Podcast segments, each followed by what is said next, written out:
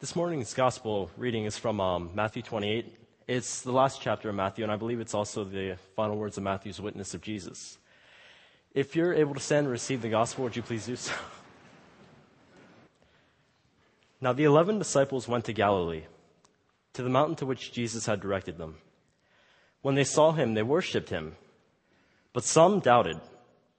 And Jesus came and said to them, All authority in heaven and on earth has been given to me. Go, therefore, and make disciples of all the nations, baptizing them in the name of the Father, and of the Son, and of the Holy Spirit, and teaching them to obey everything that I have commanded you. And remember, I am with you always to the end of the age. The word of God for the people of God. Thanks be to God. Jesus' disciples had um, lots of reasons to think it was over. There was that night in the upper room, you remember? When he talked about his body broken and his blood shed. And then just a bit later that evening, he was arrested. The temple officers came and they took him away. They probably were beginning to think at that point that it, it might be over. It just might be over. Then the next morning, the, the governor condemned him to death and they, they took him up the hill outside the city and they crucified him. He died quickly, not offering much resistance at all. Many of them might have agreed at that point that it was over. Then there were three days.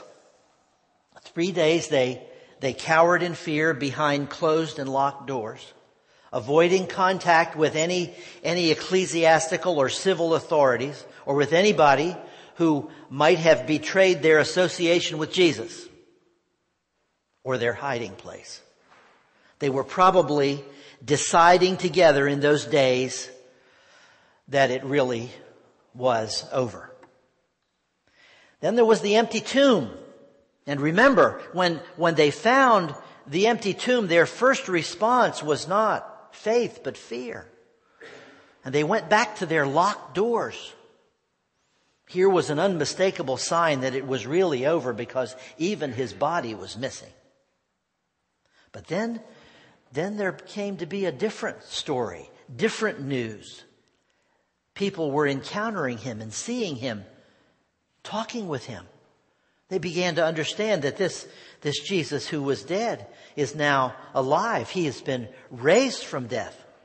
But they were still afraid. They were still afraid and still hiding out, fearful that even this news was too good to be true. They thought the women were telling them a fanciful, idle tale. Maybe it really is over. Eventually, he called them together and in their presence, he ascended to heaven and disappeared from their sight. Certainly an indication that it was over. But when he met them in Galilee, he said something that changed all of that. That changed their thinking, that, that reoriented their expectations. Go and make disciples of all nations. You are not going to be enough. You need to make more. Teach them to obey everything I've commanded you.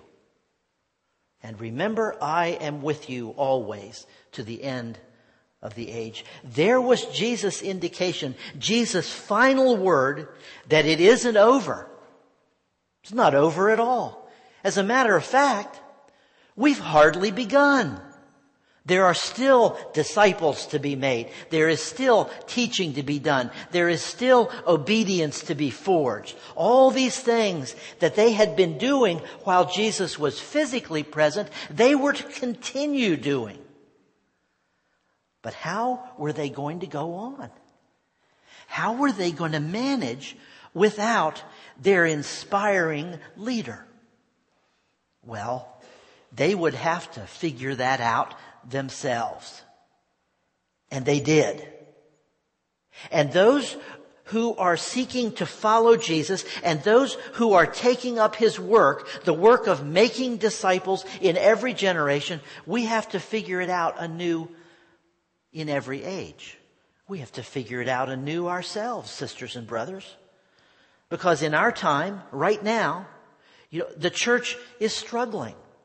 We are struggling to, to, to be vital and to, and to grow and to maintain a relevant and important witness to Jesus in our, in our community and in our world today. We've got to figure it out too, just like they did long ago when Jesus left them with this charge. But Jesus' instruction and his intentions are clear. It isn't over till it's over. And it's never going to be over. Jesus commanded his disciples to move and to keep moving, not to stand still. Don't get stuck where you have been or where you are. Don't get stuck in, in where you think you need to be. Dare to move out.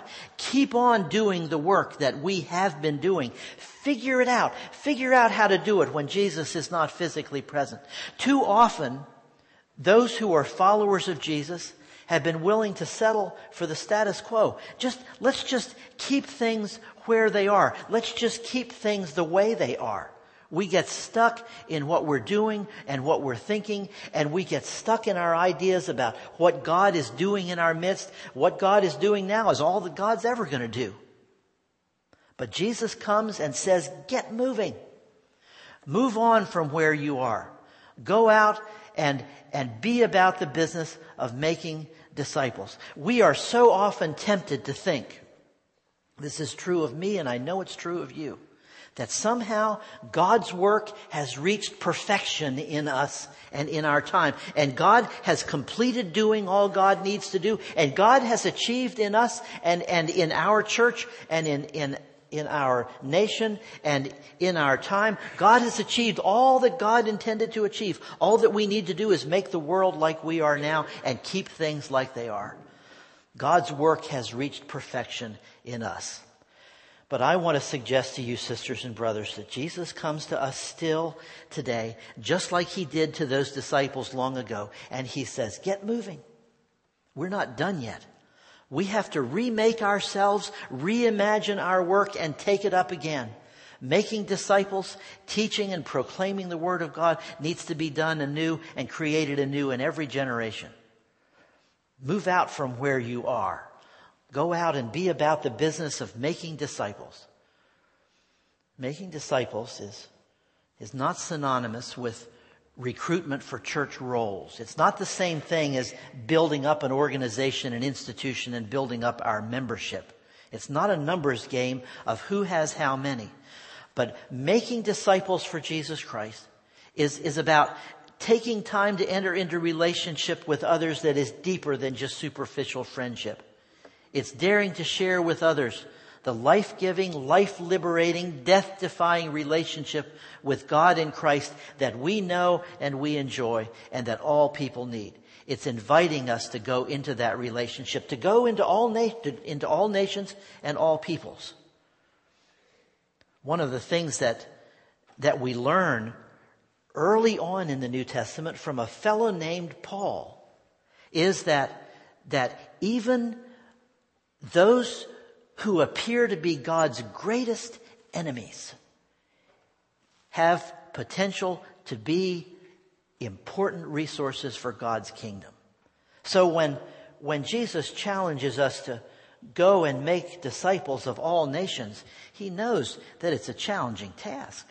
Um, that it may be the undoing of some of us, but he also knows, Jesus also knows the tremendous potential that there is for disciples, even among those who identify themselves as God's enemies. Sometimes we get to the point where we simply say, okay, Jesus has come to me and mine, and, and that's enough. But on the mountain in Galilee, we hear Jesus telling us and telling all his followers, even though you know me, even though we have this close, wonderful relationship, even though you've journeyed with me, it's not over there's still more work to be done. Still more work to be done in us and in God's world. I heard the story the other day of a, of a fellow who, well, he hadn't been too diligent about taking care of his health and he was, he was getting older and he was a bit sedentary and he was a lot overweight, out of shape to say the least. And he decided to take up tennis. And, um, so he, he took some lessons from a pro and he read several books about how to play tennis and how to think positively and develop a winning attitude. Until one day a friend asked him how his tennis game was going. And with a positive, winning attitude in his voice, the man replied, when my opponent hits the ball to me, my brain immediately barks out this command to my body, race up to the net. Then it says, slam a blistering shot into the far corner of the court. Then immediately jump back into position and return the next volley to the other far corner of the court. And then my body says, who, me? well, I'd be willing to bet that um, if, if we went back in time um, the first words out of the mouths of all the disciples that Jesus spoke these words to were the same. Who, me? Who, me? Uh, we, we thought we were done. Um, we, we thought we, we'd finished. We thought it was over. But um, it's not over till it's over, um, Jesus says. And it's never going to be over.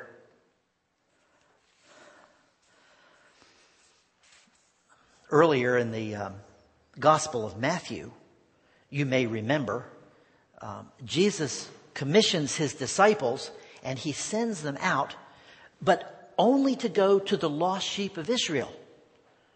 You know, initially Jesus sends them out just to a select few. Uh, a select few. You only get to go to, to uh, you and yours. But when Jesus reaches the end and is finally giving his disciples the complete assignment he wants them to have. In this commission, he says, you can't stop with you and yours. God's love, God's favor, God's liberation are not to be limited, but must be made available to the whole world. It's not over. Not even close. Because as you make disciples, you are also to teach Teach all I have commanded you. That means you have to know it intimately well enough. You have to live it intimately well enough that you can show and teach others what it's all about. You have work to do. It's not over. It's not complete and it will not be completed in one generation or in a hundred generations. The magnitude of the work to which we are called, sisters and brothers, to which we are called as disciples of Jesus, as the church of Jesus Christ, the work that we are called to do is bigger than we have yet imagined. Bigger than our own understanding. The magnitude of the work that we are called to do is bigger than what has been given to generations that preceded us and that will go after us. But in the midst of this awesome challenge, in the midst of all that Jesus calls us to be and to do, He's assuring us it's not over. It's not over till it's over, and it'll never be over. And it comes with a promise I will be with you always, even to the end of the age. Matthew's story that Dan just read for us, Matthew's story is different than the stories of Mark, Luke, and John. Because in, in Mark, Luke, and John, the disciples stand back at this point and they see Jesus ascend into heaven and go away from them, physically separated from them and from their vision. But, but in Matthew's gospel, Jesus doesn't ascend. He doesn't, he doesn't leave their vision. Um, he, uh, Matthew doesn't have the disciples looking up and seeing Jesus separated from them. But Matthew concludes his gospel with a promise that infers and implies that separation. I will be with you always, even to the end of the age. You, as, as, as you work at the work that I call you to do, as you do the things I command you to do, you never have to worry about facing anything alone. Jesus' presence with the disciples, Jesus' presence with us is a reminder, constant reminder. It's not over. The work of God, the vital, indispensable, important work of God begun in the patriarchs and the prophets, brought, brought to its, its highest expression in Jesus himself. The work of God in our world is not over. It's not done. In fact, it could easily be said that with us and with our world, God has only just begun. Amen.